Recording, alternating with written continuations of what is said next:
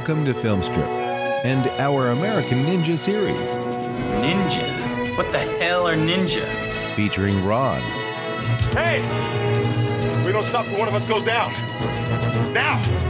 Let's go! and Jay. Who is he? I don't know. He's a new recruit. I don't even know his name. He possessed great skills. These podcasts will be spoiler filled as we discuss the plots, characters, and details of the films. And if a word of this gets out, I'll have you shot. You understand?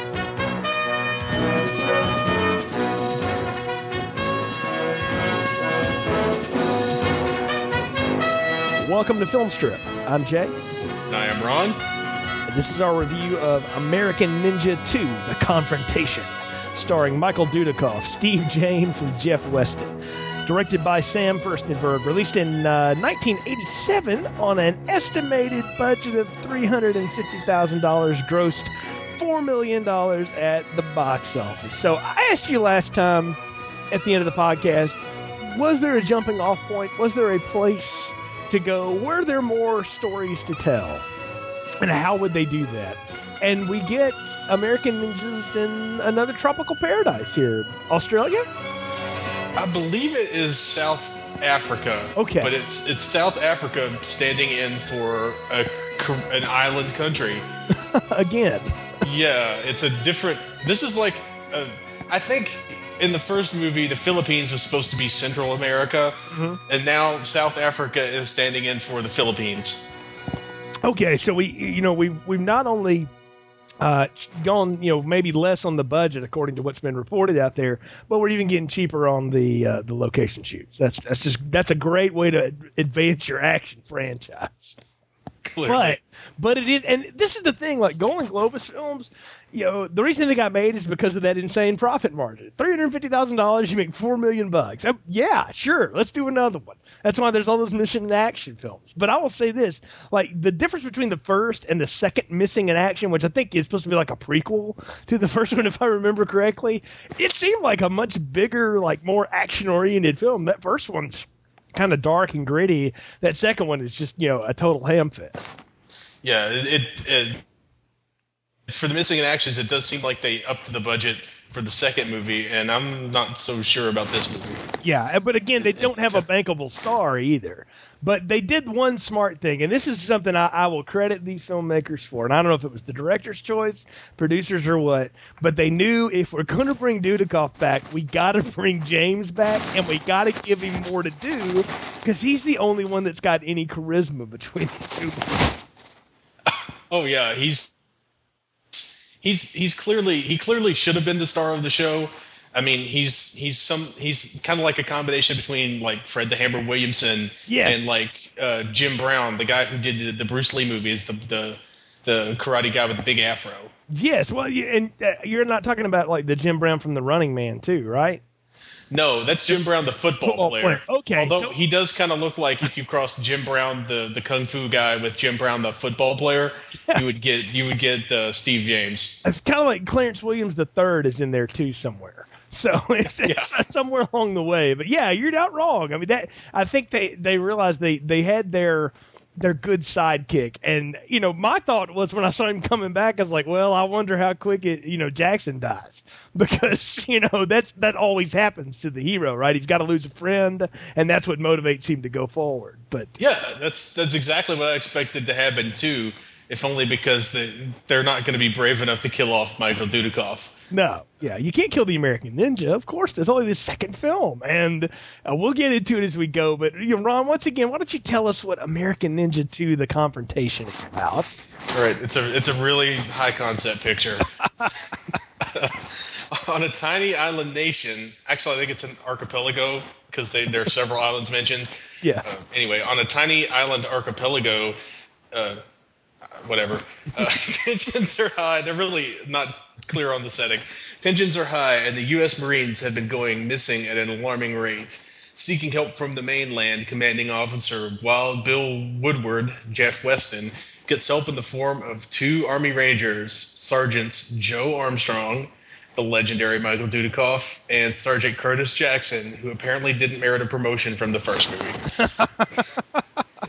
As it turns out, the kidnappers just so happen to be guys dressed in weird black costumes, aka ninjas. Turns out there's a mole in the local Marine Corps base who's this guy named Jonathan Pienaar, who must be a South African actor. I don't know anything about him. Who tries and tries to turn the American Ninja over to a group of dangerous thugs led by a drug dealer known as the Lion, who has taken uh, Alicia Sanborn's father hostage. He's some sort of scientist to force him to work on the ultimate plot: genetically engineered ninjas. it's like every Marvel movie ten years before. it's American Ninja and the Marine Corps versus Super Ninjas in a battle for control of Mangrove Island.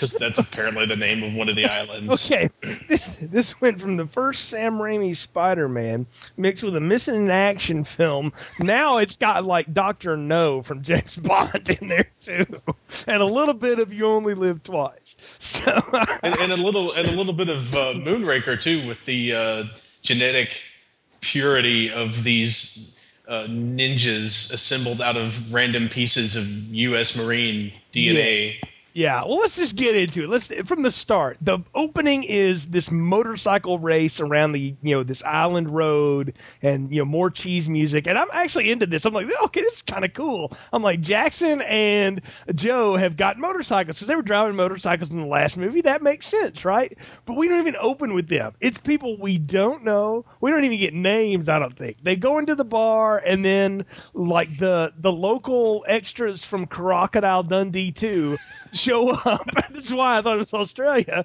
Show up and kidnap all but the squirrely one. Yeah, the the wormy guy avoids kidnapping, but he does it in a in a way that you can't tell if he's in on the, the plot at first or if he's just hiding because he wet his pants. Exactly. He, he looks like he's just standing in the corner waiting for his turn. yeah, I, I, kept waiting for them to. All right, they're going to beat these two guys up, and then they're just going to go kick the crap out of this dude because he's clearly not going to fight back. But no, as it turns out, he was betraying his fellow members of the Marine Corps to some nefarious plot or another. Right, and as we'll learn out later, that they've taken his wife hostage or something, and he's getting you know well able-bodied soldiers so that this uh, lion uh, Burke is his real name can do experiments on them using the professor's Professor Sanborn's uh, drug technology or, or something like that. Like they they're they're making Frankenstein's out of people. And I realized something really quick as the plot unfolded, uh, Ron. Brian and I spent uh, you know an entire season reviewing season four of Buffy the Vampire Slayer, which is all about that the government decides let's like you know shoot tranquilizers into demons and vampires, then put chips in their head and try to control them and make an army out of them. You know the stupidest idea ever, and we and we called it as such. And as I'm watching this, I'm like, dang you, Joss Whedon, for whatever drunken night it was that made you watch American Ninja 2 and decide to rip that off for season four of Buffy, because that's exactly what all these guys feel like. The commandos uh, in charge of uh, human experimentation. It's, it's also a little bit of Return of the Living Dead 3. Wow. Because they have like these zombie control harnesses yeah. um, at the whatever the name of the corporation is. I can't remember what it's called. I just remember that one girl's stabbing herself with needles and getting topless. Yes. Yeah. For and then Tarman. Yes.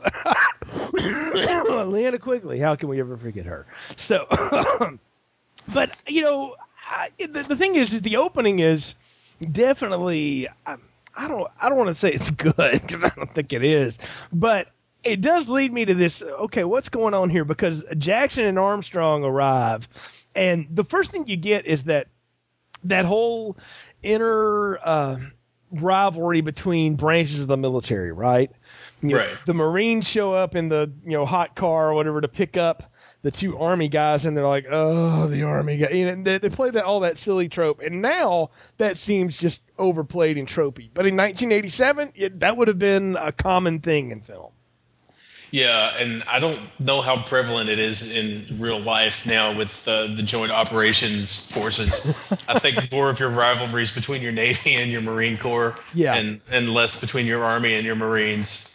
yeah, like it, they don't seem like they would be like I know like the special forces groups for each branch have rivalry each other, like the Green Berets and the SEALs are rivals and stuff like that. Like that that exists, but the way this is played, it's the Marines are like these super cool. I don't. They're like ninja surfers or something. I don't know.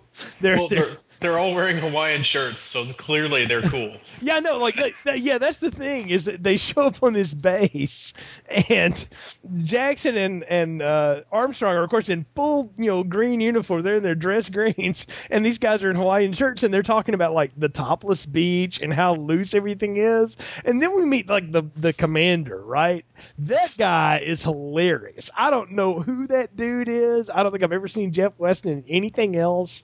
But Wild Bill Woodward, well, I'll tell you what he reminded me of. He reminded me of a couple of GI Joe characters that used to be on the cartoon show. He just Yes. he was so much like those guys. Which um, he Yeah, well- reminded me immediately, just physically, his face and like his the the uh, the air for the uh, airborne hat, the cowboy hat he wears later on. He makes me think of Wild Bill the GI Joe helicopter pilot. Yes, yes, the chopper pilot, of course, with the mustache and all that stuff. And like I'm watching him now, and I'm like, this is like a poor man's Bill Paxton, which is really saying something. Yeah, you know? That's it. Yeah, that's that's who. I'm, that's that's another one. Yeah. Yeah, but he's got he's got all the best lines in the movie, which is great. He's like, if this word gets out about this, I'm going to shoot you. I think we put a bunch of them in the intro credits, and we, we will, by the way. That's what I'm saying. It's like this guy, everything he says is hilarious because it's just so like he he clearly. I don't know if this guy ever acted again. I didn't bother to look him up or anything, but it's almost like they were holding up big poster board cue cards for him to read his lines from. You go over there and do the. I mean, I'm like, this guy's in command, really? Well, I mean, yeah, he's clearly he has to be in command because he's got the he's got the cool hat on. Well, yeah, it's the cool hat, the cool stash, you know, the whole bit. But I, I love it. That's how we introduce our our He throws, characters. a, he throws a football in his office. yeah, I to mean, his to his desk sergeant. Yeah, I you know I don't know. if- It's If the room taught us nothing, it's that playing football in in random places is the most cool thing anyone can do. this is true. this is true. I, and the room taught us so many so many valuable lessons. So, but. Uh, Oh, I didn't think we were going to be talking about Tommy Wiseau today, sir. But that, that, that is, uh, we've, we've now reached a new low. We're always we're always a thrown football or a spoon away from Tommy Wiseau territory. this is this is true, and I'm still convinced. Some, I'm going to get you a copy of After Last Season at some point because you, you must can- you must consume. I don't know I how. cannot wait. But anyway, back to American Ninja 2. So I- the the thing we learned here is that Jackson and Armstrong have been dispatched or sent to this Marine base because four Marines are captured. No one knows what, and since there's you know the, the terrorism's out of the question, they don't know what's going on. And the reason they get sent to them, and it- they play it all for for you know mis- mystery, is I don't know. There were some guys in some funny black suits showed up and took them away, and Jackson and Armstrong are like black suits, you say. Huh. you know, like they play it like so. Not Here again. we go I again. know it's like not again. It's like it. It reminded me a little bit of how Donald Pleasence played the Loomis character in the later Halloween sequels. like he is evil. Like the evil black ninjas are back, and I was like, it's Black Star Ninja's cousin, right? Like we're going to tie back to that first. I keep trying to tie back to that first movie, and I'm just going to go ahead and say it now. Nothing except these two dudes ties back to that first movie. They don't. You don't get a callback. Nothing. They didn't even talk about what base they came from. No, nothing. Nothing is mentioned at all except for these two and their previous battles with ninjas, Right. which I assume is part of their the reason why they became Army Rangers. Yeah, like they're the Army Rangers experts on ninjas, and so they get dispatched for ninja work. I'm like, that's like the FBI, you know, specializes people like that. Like, you know, you have a bank robbery, you'd have you have those guys come in, or you know, criminal. CIA, CIA agents. Yeah, or you know. heck, even the X Files. You know, you got you got specialized folks doing work, but uh, these guys are the Army Ranger ninja specialists. So okay, sure. Well, you know, if I'll just go with that, I'll give it that, and we go forward. and we meet our uh, you know other young uh, we have our i don't know what what toto is um i, I think he's supposed to be like uh He's he's A short he's round yeah exactly. Yeah. In, in, my notes, I say, "Hey, it's fake short round." it's a fake, there you go fake short round because he I mean- serves about as much purpose too It- but he he's a little Asian looking kid. Mm-hmm. Uh, he wears a hat. He's always asking for money. Um, and he can always like get things because he's got connections right he's yeah, clearly he's he's an eight year old that's in charge of the black market. yes, because that's how it would work. So, which actually, though, I will say this: I've had two brothers-in-law that have served overseas, and they do say yes. The children actually go out and do the selling because they're they're less intimidating to the soldiers, and the soldiers are less likely to you know want to shoot them. So, so as both of them told me, yeah, I got some pirated Spider-Man in here. I think it was made in Italy, so and, and dubbed by Koreans. You know, it was really, it was fun to watch, but you know, it was it was worth five bucks when you got nothing else to do all day. So Yeah, I, I, had a- I had a friend come back uh, from Iraq with about a dozen DVDs, each of which had like five movies on it, yeah, and it was stuff that that hadn't even come out in the United States yet, and it, he got it six months earlier in Baghdad. yep. so so there's all kinds of, of stuff going on here. But this is we're meeting the group or whatever, and they realize, oh, we've been in this situation before. And I love how squirrely guy Taylor decides we're going to take everybody water skiing to Mangrove Island, but he he unhooks the motor, so they have to stop, right? And everybody goes, you know, swimming in the the random ocean, except American Ninja because your Joe knows something's up, right? And then random ninjas just show up out of the rocks. Well, let's not forget that first uh, Taylor drives everyone around until they fall asleep somehow. Yeah.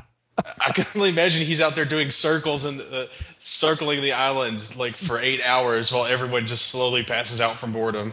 Well, I mean, how how far away was it? That was what I was wondering. And how how far could you get in a speedboat like that? I mean, it didn't look like they were making runs from Key West to Miami in that thing, so I don't know how far they were going. Yeah, uh, we had a speedboat like that when I was a kid, and you, you can't get that far in them. yeah. They're not they're not built for that. No. this is like a 20 minute trip. This isn't, you know, you're not going to Cuba. And the only thing I can think about the 20 minute trip is, well, maybe the Marines, of course, are lazy, and maybe the Army guys are actually tired because they just got off an international flight from, you know, fake Philippines to fake Australia or wherever they're supposed to be, to, to um, or fake Central America to the fake Philippines rather to to do this. So maybe they're just tired. But yeah, he drives around and they all fall asleep. He acts like the motor's broken. Nobody bothers to like everybody's looking at the motor. Nobody bothers to check the wire he unhooked at the ignition. Like, well, hey, let me let me get up here and try to start it, man. Like, I don't know. You can't get two guys together in any room and somebody not put their hands on the keys. I mean, it's just something. Clear, yeah, clearly. whether, whether we know what we're doing or not, that's just that's part of guyism. and this and this wasn't like uh, he didn't pull a fuse or, or or something to that effect. He unhooked a wire that was clearly made to be unhooked. Yes. I mean, that's like a he un, he like he pulled the dead man switch and killed the engine, yeah. and, and no one thought to check that. Well, my my thought was he did the same thing that the girl in my science project did to get the guy to stop and work on her car. he just unhooked her distributor cap, so they see it, so they take like two seconds to fix, and and you know nobody calls him out on it, but whatever, because it's all set up for the fact that again the ninjas come out of the island rocks to take out. American Ninja Boy because he's gotten uh, the call at that, but well, no, he hadn't got the call at that point.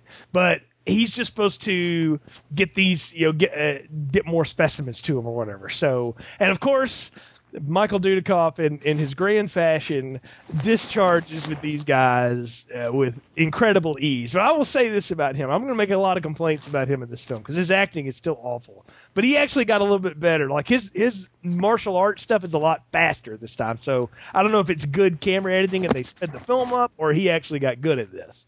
I I think he got good at it. It doesn't look. Everybody else's motions look fairly normal. Mhm. Uh, if usually you can kind of tell things look a little too jerky when they speed up film, Mhm. but this looked pretty good. Like uh, maybe there was a better fight choreographer this time, or you know they um, he he got some more practice in between this movie and the last movie. But uh, he's a lot better. But the fight is also seems like it's because it's faster. It's also a lot sloppier. Well, I mean, he's throwing like rocks at people now, and I, it's not nearly as cool as the convoy attack. No, and we had to wait an inexcusable 17 minutes for our first ninja fight. This is true. We, we got what four minutes last time, and then they elongated it this time. And it wasn't because they were trying to tell a story. I mean, well, they were, but they weren't either.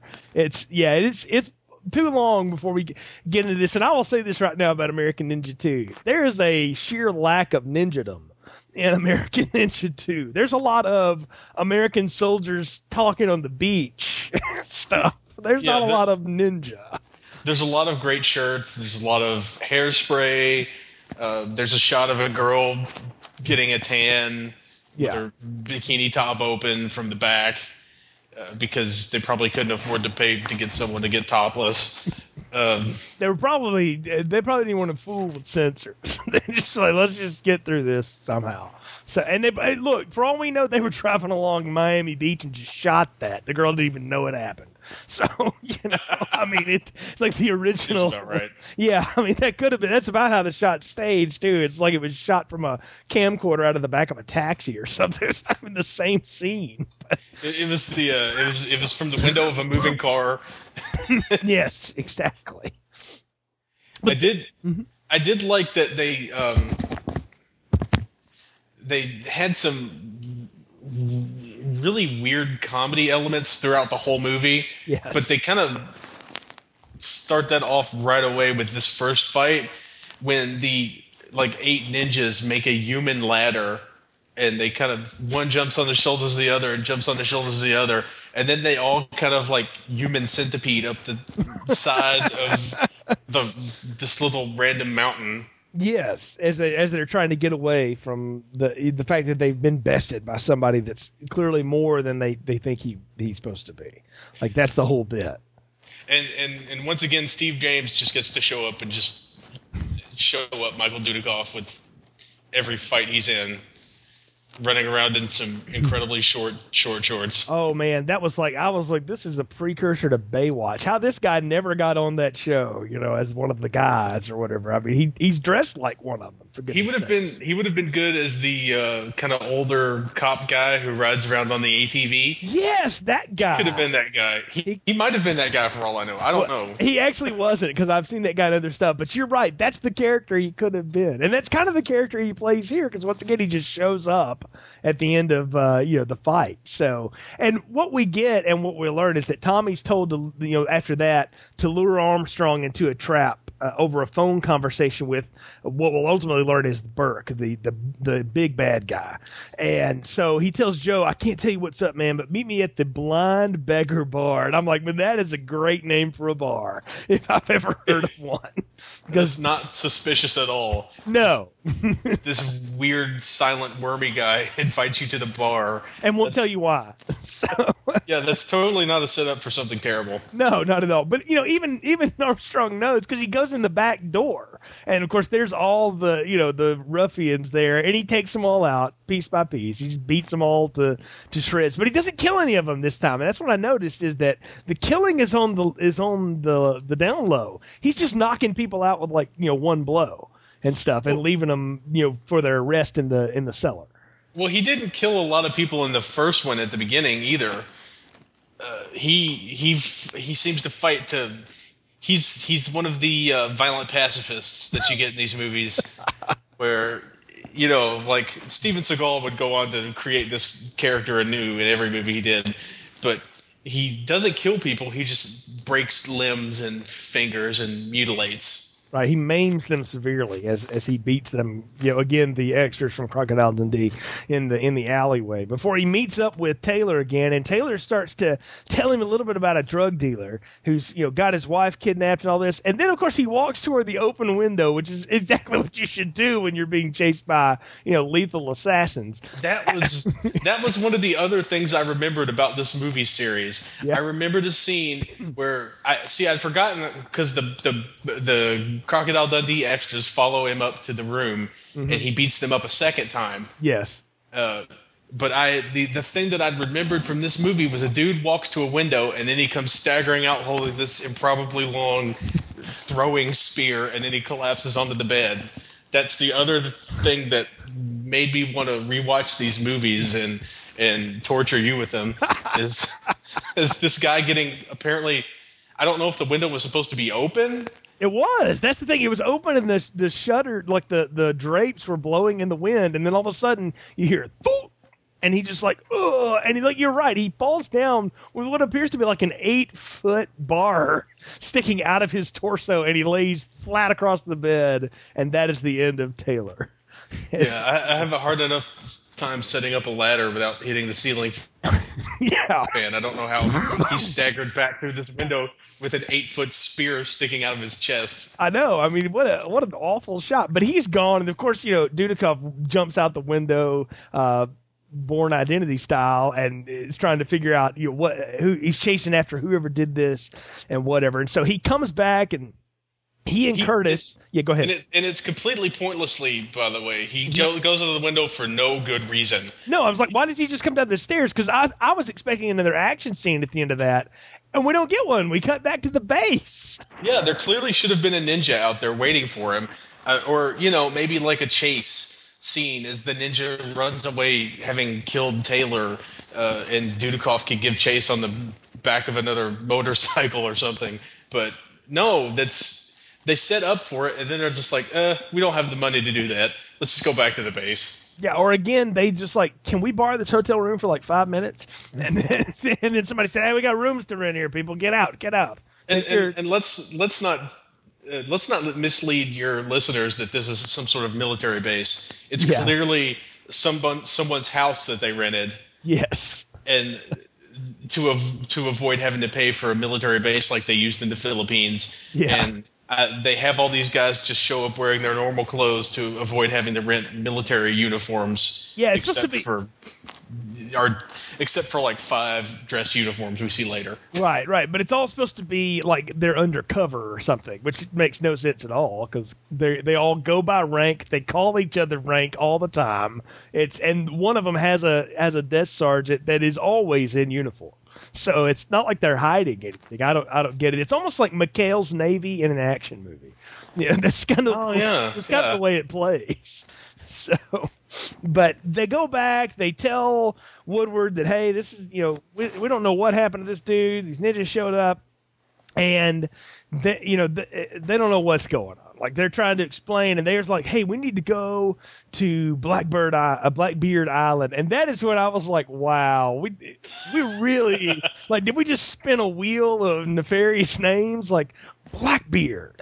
you know, I mean, how did they come up with that? Well, it, it has to be more ominous sounding than Mangrove Islands, and you know why not? I, I think the name Blackbeard is public domain now, so they didn't have to pay for it. There you go. That's probably the other reason. It was at that point it was just out there. What can we call the island again?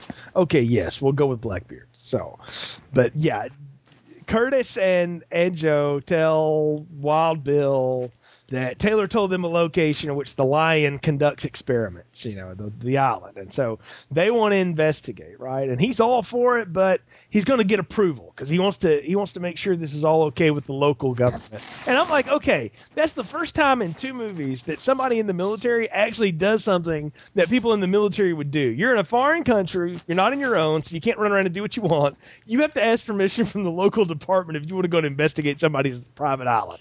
I actually thought that was a nice plot point. I was like, wow, that actually makes sense. I think he did it so they wouldn't call attention to his uh, Sergeant Bilko scheme that he's running. I mean, clearly this is some kind of scam. Um, Yeah. this is the vacation unit and, and clearly he's like well i gotta i'm gonna do this bureaucratic mumbo jumbo so they won't tell people that we're just down here wearing our magnum pi shirts and drinking beer Exactly. Yes. But I, I didn't think about it like that. But you're you're exactly right. That's probably more of the reason that he's he's uh, going with it. So, but they get invited to the governor's ball, and I love how. Uh, Woodward is like, yeah, I want you guys to go, but I want you to go dressed as Marines. And so they're like, why? Why can't we go as just you know soldiers like we are? And so he's wanting to keep up the ruse, and I'm like, well, they're not going to notice the two new guys. They just can't- yeah, they're and and I think to have this, I think they just did it so they could have him fight in dress blues later on. Yeah. It's a, it's a much cooler costume than uh, the army dress greens. Uh, a little bit more iconic. You get to wear those crazy hats, you know. yeah, I think I think you're right. Maybe that was it. either, either that, or they didn't want to have to rent the uh, dress greens a second time. Mhm. So it's like, well, we can get a deal if we get five dress blue uniforms. We can get them for like ten bucks each. So, all right, you guys have to pretend to be Marines now because I said so. Exactly, yes, because the, the plot dictates this. So they show up in their fake uniforms to the governor's ball, and of course the inspector is there, and he tells Armstrong, you know, I, I think you killed this Taylor guy. You need to come to the station and answer many questions. And they're like, yeah, sure, okay, whatever. And and then that's all interrupted by Alicia Sanborn, the female of the film, the lone female, I might add, in this entire film, if I counted it correct. Her, her character is indeed the woman. yes, the, the woman who shows up and like goes ape on the lion guy and his people. Like she's, uh, well, I'll tell you, I got this whole Halloween three thing. What have you done with my father? Oh, yeah. because it felt very much like that same uh, Silver Shamrock uh, attack. and the and the bad guy. Look, let's just talk about Gary Conway for a minute. Okay, he made a career out of playing heavies and stuff in in the Hollywood, like the quintessential '70s Bond villain. Right? He's got the haircut for it. He's tall. He wears sunglasses inside, so clearly he's a bad dude. And oh, clearly. and he speaks with like a you know non-discriminate accent. I don't know. I I thought this guy was hilarious. I, I I liked him quite a bit as well. Um, he he seems to be doing trying to at least trying to do something with his material that he's Yeah. given.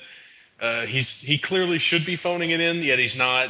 Mhm. Uh, kind of like you know Steve James throughout this whole thing. Yes. is just going for it like as as much as he can put out there. hmm I, I imagine they let him keep that uh, suit that he was wearing too. So Oh yeah, yeah. Because that's the thing. They go to chase after to see, you know, what why the local thugs have crashed the ball to take uh, take Alicia away, and Jackson and Armstrong follow them to the Blind Beggars Bar, and like all hell breaks loose in the fight. It is the bar fight to end all bar fights. Yeah, it's it's pretty spectacular in that there are two completely different bar fights going on at, at one time. Yes. Um, you've got the part uh, where Steve James and, and the, the wormy sidekick are down there fighting the guys, and it's it could not be more of a comedy fight unless it was in like a Mel Brooks movie. Yes. I mean, he's like all these people jump on him and he knocks them all over and there's a bowling pin sound effect and the the, wor- the wormy guy stops to pour drinks for this girl and hit on her and she smashes a bottle on his head and Yep. you like you can almost hear like the Tweety birds circling his head and he's like, "Well, I guess we're not getting dinner." well, by the way, did you recognize that guy, Larry Poindexter, like of CSI fame? No, I Yes, he's the fire inspector from CSI. There's been a lot of other stuff too, but that's what I knew from. I was looking at this guy like I know this dude. Sure enough, I clicked on his IMDb page. I was like, yes, it's the guy. It's the CSI guy. So yeah, I, he was one of uh, the CSI, you know. Uh, magistrates or whatever. He's down the list, but he, you know, he's always seems to be playing like a smarmy politician or you know something like that. That's kind of his whole role. Oh, the thing I rec- the thing I remember him from, I, I pulled up his IMDb page because he was kind of a that guy to me too. But he was in Blade the series. Yes. Oh, I forgot about that. Yeah, with Wow. um, Sticky Fingaz or whoever it was Yes. playing stick- Blade. Sticky finger. Wow, that is uh Blade. Blade the series is something I haven't thought about in a long time. So and and judging by the ratings, no one else did either. So which Clearly. is why, which is why it's, you can get it on one one side of one disc. So if you just want to watch it, but uh, it is probably on YouTube for all I know. But yeah, I love I love the the two fights are going on on different levels, right? They've got all that still going down, and th- when they come back, like they get out of the bar, and the car has been like Chicago's South Side ripped off, right? Like they've taken the hubcaps off of it. It's it's Took the bumper. it took the bumper. I think it even changed colors at some point. Like it looked like a different. They took the paint. Yeah, it's like a different stunt car altogether. And then when they're driving it, and it sounds like it's about to fall apart, I'm like, they didn't have time to damage the transmission. It just looks like crap. But it, I guess, to give the sound effect, it's got that uh, after the Griswolds uh, total the family truckster sound. That's what it sounds like. Yeah, I think that's actually the, the sound, the, the ADR they used for the car. It, it sounds exactly the same to me. It does. They probably had it laying around somewhere and grabbed it. But, but yeah, they they go in there and But but uh, just to jump back to the bar fight real quick, Yeah. let's let's just be perfectly clear. Um, uh, Curtis is having a ball, yes, and Wormy Guy is being funny, but Michael Dudikoff, deadly serious. yes, You've got a comedy fight, a comedy old west bar fight on the first floor, and up at the top you've got like dramatic music, fight to the death. He kicks a guy over a railing, and and here's this life or death situation on the second floor, and on the first floor it's a it's a laugh riot, Three Stooges comedy. I can only think that that played its way out because of the performers involved. Because I don't think Dudikoff's available or is capable of anything beyond that blank, emotionless thing that he's got going on. Like he just doesn't seem to ever get angry. He doesn't seem to ever laugh. I mean, even when he was making out with the hot Colonel's daughter the last time, he didn't seem to even really be into any of that. Like he just he just is kind of there. Whereas James and uh this Charlie guy are having fun. Like they're enjoying it. Right. And I mean, clearly Michael Dudikoff is some sort of. Uh, I think later in the series, we've only done the first two, uh, but I think later on we're going to find out he was some sort of robot, uh, cyborg, uh, martial arts guy. Oh, Wow. He was. He was. Uh, again, to mention Sasha Mitchell for the second podcast in a row. He was Sasha, Sasha Mitchell from Class of '99 2, The Substitute, where he was this killer cyborg English teacher. Oh, wow. I told you I watched a lot of garbage. I'm about to say you really know the the depth. That's that's even getting beyond. I'm I'm curious to see what's coming up next because I didn't know. But I love the the getaway here. Like Armstrong tracks Alicia with the help of Toto, and they're attacked by ninjas. And of course, he takes all of them out before being rescued by the truck driving not short round. And I love how Armstrong makes both of them jump out of the thing before he crashes the vehicle into just like in the middle of the most random dirt road, a stack of like barrels that are supposed to be gas barrels, but the problem is they're all plastic. So when it hits, the explosion is about a half second off, and so it goes through the plastic barrels, then blows the truck up.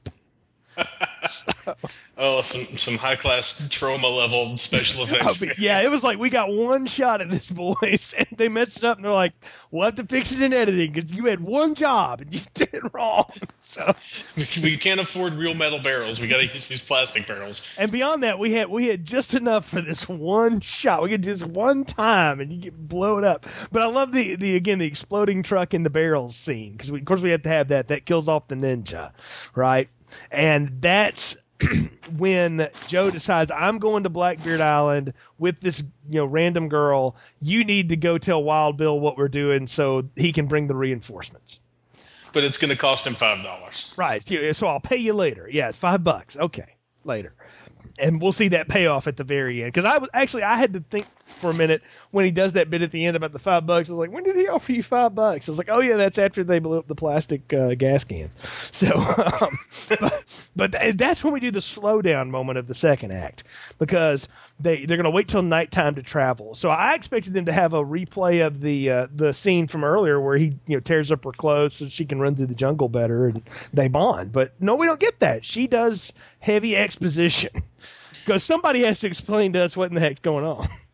Well, clearly, I mean, it's it's very it's a very complicated situation. What with the curing cancer and Yeah, her, yeah. her- What was her dad doing? Like he almost cured cancer, but then the lion bought his company and he turned it into like a, a bad. Uh, let's make um, Incredible Hulk ninjas or something. well, he was being supported by the, the U.S. and British governments, Right. but then Reaganomics happened, and they stopped paying for things like cancer research and insane asylums. And, yeah, clearly, and then the lion swoops in with this great uh, offer. Hey, just you know, there's not that many steps away from between. There's not that many steps between curing cancer and curing cancer and creating super ninjas. So it's pretty easy to tweak your research into the right direction Yeah. for super ninjaing. yes, and they were right. And my plan, my question was, okay, so you create super ninjas, then what is the plan? like, what are we going to use the super ninjas for? Are we going to take over a small country? Are we going to uh, bring the world to our knees like Cobra with super ninjas? What is the plan with the super ninjas? I thought the plan was to make five billion dollars in heroin. Maybe that was we're going to rip off some heroin. Why don't you just go work with these lackadaisical Marines? Maybe they're as easy to convince as the Army was the last time. they, Clearly, they seem like they can handle themselves pretty good. Yeah, I don't. And and clearly the super ninjas aren't that super because uh, everybody just kind of that murders them indiscriminately. Yeah, it's like it's like they made it's like in genetically altering them, it made them all uh, you know very slow and, e- and easy to hit or something like that. Like they're they're they don't get out of the way of anything, or maybe they're all under the delusion that they're bulletproof. And oh, well, well the, the research clearly was lacking there. Well, I just think with the death of Black Star Ninja, there wasn't any adequate uh, trainers available. So you've got these super genetic ninjas that just are incompetent. And see, and I'm going to blame the four or five people that it took to write this film because there are four credited. I imagine it was more like a dozen. And for somebody not going, we need a ninja with a red tattoo on the opposite eye so that we can go, you know, it's his like brother or something. Like try, nobody's going to care. Like it's a red star ninja. Like let's tie it back. You killed my brother. I have revenge. You Yeah, know, that's the simplest plot imaginable. Yet here we are. It doesn't happen. No, not at all. It's a total mistake because the other thing is they waste the good bad guy. Burke and Joe never fight it out. And I, I really wanted to see that. Like if he's creating super ninjas, he himself should be the like ultimate ninja in disguise, right? And I can only, I can only think it's because Gary Conway in no way could or maybe they asked him to and he's like, nah, I ain't doing that. No, how much are you paying me? No. I'm only here for three days. No.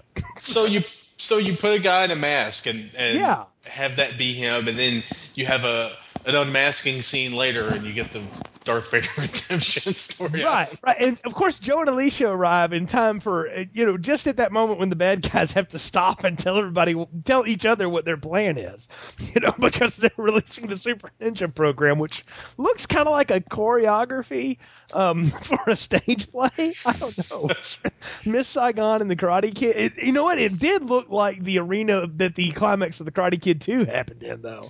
Yeah, I, did. I, Yeah, I it expected did. everybody to get out the little drums and start, you know, backing and forth with things. It was the uh, the Rockets of Ninja. That's that was the whole the, the the whole thing was to have like the you know Dallas Cowboys ninja cheerleaders, Mhm.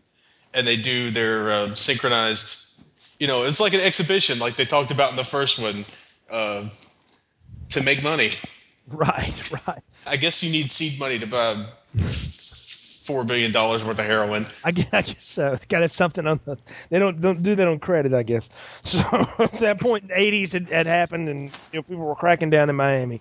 So go, go watch Cocaine Cowboys, folks. Billy Corben. It's a great great documentary. But anyway, and Reloaded too. But anyway, so Joe and Alicia are waiting it out back at the base. They're waiting on the go ahead from the ambassador. So Joe's on his own for now, of course, which is probably how it should be at this point.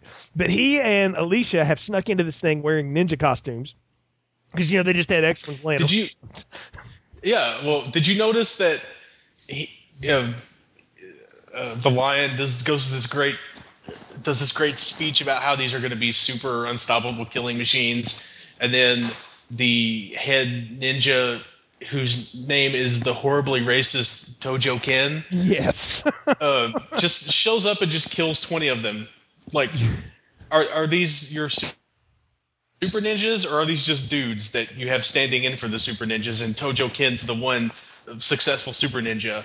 I, I couldn't figure that part out. I couldn't either because I can't. I when I saw all the bodies get laid out, I'm like, why did he kill his own? Like that didn't. unless unless they like hired a bunch of ninjas to say come in here and take on our super ninjas and we'll pay you in heroin or whatever and then they you know he slaughtered all of them to show what a super ninja could be i don't know But you're not going to get a good ninja if you have to buy him with heroin. Yeah. What, what good's a heroin addicted ninja? he's probably going to be a little frail so I, I would imagine It's it's just train spotting in Tokyo. Is it? there we go. That's yeah. All we needed was somebody on you know looking out to try to throw a, a star. You know, and that, that would have been that would have been that. So, but I don't know. I love you know the the Marines show up and it's a battle back and forth, and the ninjas kill a lot of the Marines. I mean, it's yeah. That's the thing I was surprised is how many of the Marines go down because they all had names and faces at this point. So I, I was surprised how many of them got shot. And and it was a, bit more of an intelligently staged um, battle this time. Yeah. you didn't have anybody riding on tanks. Yes, it, Uh, it seemed more like what would happen in an actual battle. Somewhere between the first and the second one, somebody grabbed Sam Firstenberg and said, "Look, man, if we actually were to do something this stupid, this is how it would go down." And, and maybe the military advisors in this film were paid better or paid better attention. I don't know, but they, they certainly staged the battles better. Yes, I agree. And uh, they, they they also recycled the excellent A Team music. Uh, Oh, is that what that was from? I was wondering if it felt very 18. Yeah, I think it's. I'm going to say it's A Team music. If it's not A Team music, it's the good fake A Team music from the first one. Yeah, it's it's either that or like uh, you know non-used Airwolf soundtracks.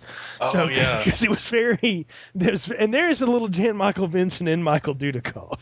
So I mean, it certainly they I mean they could have been long lost you know brethren at some point. In fact, the fact that there's not an American Ninja film with both of them in it is a shame. So It's, it's it's really the tragedy of the downfall of Cannon films. it is is that's why they are no longer here. It's not Life Force and the complete blunder that that was, but or or Superman four. It's that. So, but I love how we get the dual face off. Like the professor gets freed, and then he sends his daughter away because he's going to go take out the lion, and he rigs up like you know C four or whatever all over the the magical serum that, that is uh, the root of the whole thing, and they have that whole uh, talkie back and forth about don't throw away the research, don't you see the possibilities? Says, I should have done this years ago, and he's going to press the button. You're gonna you, you- cripples could walk. yeah, and so what if people would get killed and we sell some heroin along the way? You know, Clearly, it's the, for the greater good. I mean, that's I- I'd assume those tanks were some sort of cloning facility, but I guess not. I yeah, I don't know what that was, but it blows up, and then they you know hurry to get out of the way so that the explosion looks like it kills both of them because that's what we're led to believe happens. they die, and then the Tojo Ken and uh, Joe face off, and I love how every time like. Uh, Dudikoff gets a hit on him, like he starts doing stuff to take the pain. He's biting this rope and all this stuff, and ultimately, what takes him down is two hard slashes to the stomach. Right, and it was it was the the funny thing is the beginning of that very fight where they're squaring off with the swords and then they charge at each other. Yeah, That's a fight. There's a fight in Seven Samurai that starts that exact same way. They clash swords the first time, then they do it again, and then the guy dies. But in this one, Tojo Ken just gets cut from hip bone to hip bone, but apparently he doesn't die because super ninjas don't have entrails. yeah, he does. He doesn't totally disembowel in the first hit. It's the second one that gets him. Right. But then he just falls over dead. Joe takes off the mask, and that's where we are. You know. But unlike the last one, we get a coda this time. Like we don't pull away from the you know Blackbeard Island. We go back to Jackson and Armstrong leaving at the end of a party. Uh, well, I mean, we had to get another shot of that house, Yes. and we had to get uh, the payoff with short round, Right. We give him the the Swiss Army knife, and that's his five buck payment. So. Which I mean, I guess he's supposed to eat that Swiss Army knife. Yeah, I'm sure he's like, hey man, this is awesome, but I really need some food. So, yeah, I, I, cle- I clearly need more stuff to pin on my hat. yes, I needed another piece of flair, so to, to, to out to round out my outfit. And I love you know the, even the the Marine uh, commander there's like, you guys should just transfer over. Well, if you want to, let me know. And I'm like, why didn't they at that point? I would I would have. I'm like, yeah, yeah, I can stay here with you, sure. I mean, I've killed all the ninjas on this island. What's left to do but this cushy gig like this? So, Yeah, they didn't even have like guys in in pith helmets this time. It was just yeah. jumpsuits. Yeah. So I mean, it wasn't. I don't know. That was a pretty good, pretty sweet gig those guys had going on there. But that's where where they leave us, and our American ninjas run off in, into the the sunset. And I, I'll say this. I want to ask you this. Why didn't they call this American Ninjas? Since it's both of them, and I know Steve James doesn't get to do a a lot of ninja-ing, but he does quite a bit of it in this movie. He he does a lot more than he did the first movie for sure. Yeah. and I, To me, I think the their the failure to make him a more important character kind of is one of the is one of the downfalls in this movie because he's clearly like showing up and he's trying and he he spends the whole bar fight cracking jokes and he's he's charismatic and he's pretty funny and he's clearly still the better martial artist. Uh, I think they didn't want to pay him like a lead. I think they could probably afford Michael Dudikoff because I mean, what else did he have going on? But um, I think maybe they didn't want to give him a name above the title. Yeah. Uh, that's the, either that or racism. But Well, yeah, well, there's always that too. So, who who knows? But we do know this: Dudikoff doesn't come back for the next one. Steve James does. So we'll we'll talk about that next time. But first, final thoughts, recommendations, and popcorn ratings. What are yours for American Ninja 2: The Confrontation? that's it's it's it's not as as funny to me as American Ninja One. It's a little bit slower, but I like the fact that they inserted some deliberate comedy in there. Mm-hmm. Um, I, yeah, I still like Steve James a lot. I liked the um, the Colonel uh, or uh, what's his name, Wild Bill Yeah. uh, was clearly a, a huge improvement over um, the last guy. Uh, the the the actress, the the girl role, not so much, but uh, Yeah. I, I even didn't like horribly hate Short Round. I mean, he was unnecessary, but he he was at least out of the way. I, I think I'd still give it a medium popcorn. Uh, it's still not going to be a good movie uh, in the sense of a traditionally good movie, but I think is like a good companion piece for your your bad '80s movie night. I think it's a you may as well go for American Ninja and American Ninja Two. Well, I'll say this about American Ninja 2. there are things about it that I like tremendously. I think the Marines are much better, you know, comic foils and sidekicks than the Army base was last time. Uh, I do think they use Steve James more, which is a good thing. I liked that.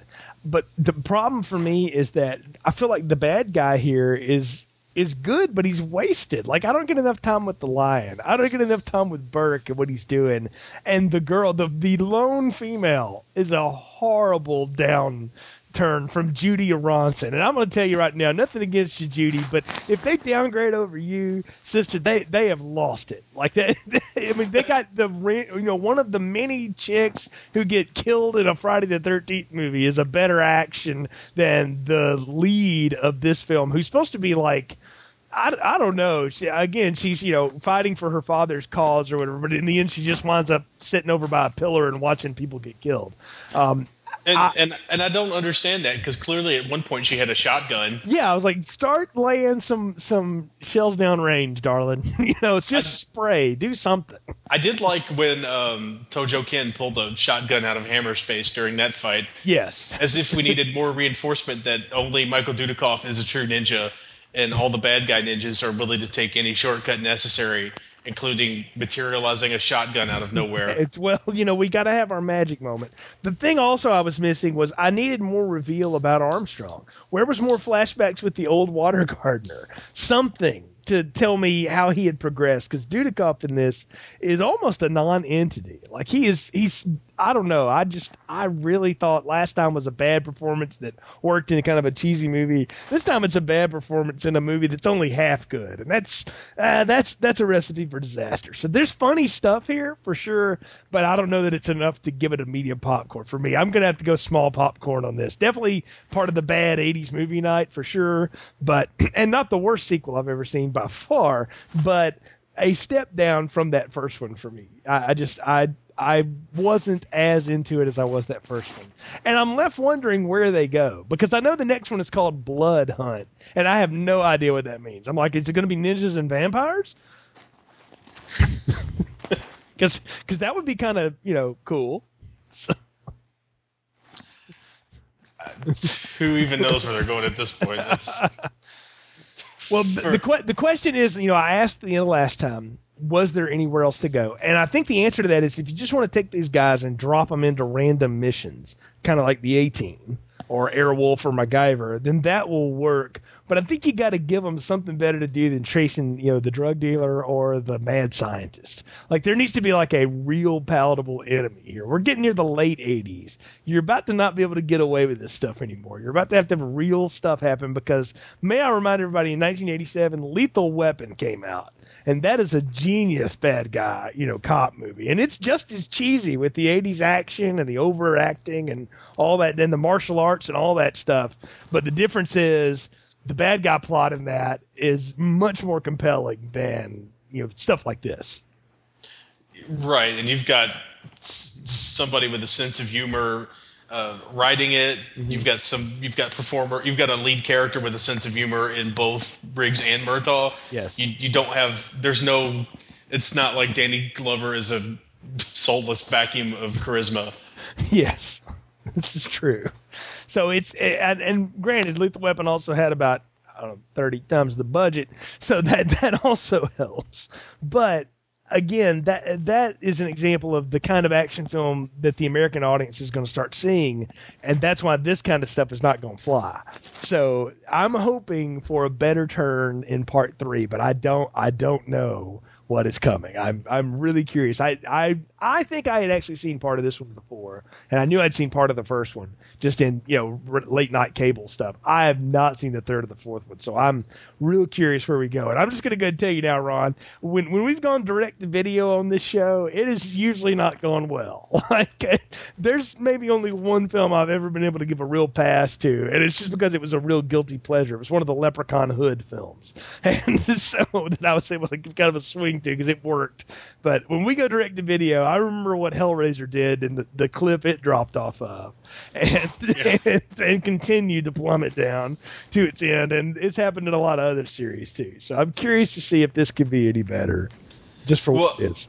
I'm, I'm not sure how much actual time it's spent in the box offices in America, so I think we're not too far off from direct to video now. Yeah. Uh, my only hope is that they have more primary color ninjas back for the third one.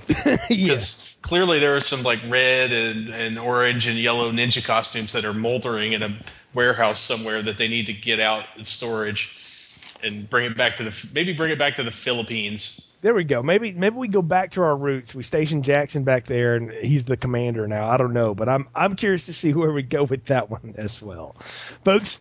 Thanks for listening to this latest edition of Film Strip. You can find more episodes on our website, continuousplaypodcast.com. Just click on the link for movies. You'll find all the old Film Strip series there, as well as links to our Facebook and Twitter page and our iTunes feed, so you can leave us a review there if you like the show. And also, you can find links to our other podcast ventures, The Art of Slaying, our Buffy the Vampire Slayer retrospective, and the Famous Factor General Film Discussion podcast. You can find all there at continuousplaypodcast.com. Ron, folks can follow your writing at Den of Geek and popfi.com, correct? Correct. All right. And so, folks, check those out. Let us know what you think. And as always, we appreciate your support. So, until next time, for Ron, I'm Jay. Thanks for listening to Film Strip. Thank you for joining us. Remember the day I found you. All content used or discussed in this podcast is the property of the respective owners and used under the Fair Use Act, Section 504C2, Title 17. I must therefore ask you to accompany me to the police station to answer several serious questions.